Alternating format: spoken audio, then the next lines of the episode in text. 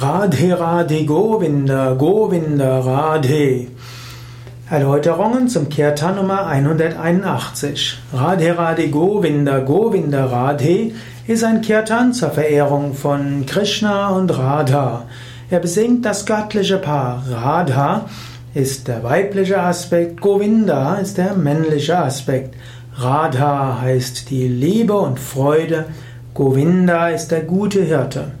Und so ruft dieses Mantra die, das göttliche Paar an, als Schutz und als Liebe.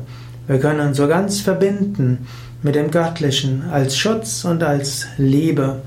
Und Radha und Govinda zusammen stehen für das Göttliche überall. Wir können Gott erfahren als Liebe, wir können unser Herz sprechen lassen, wir können voller Freude Gott erfahren. Und wir können sicher sein, Gott kümmert sich um uns. Es geschieht nur das, was geschehen soll.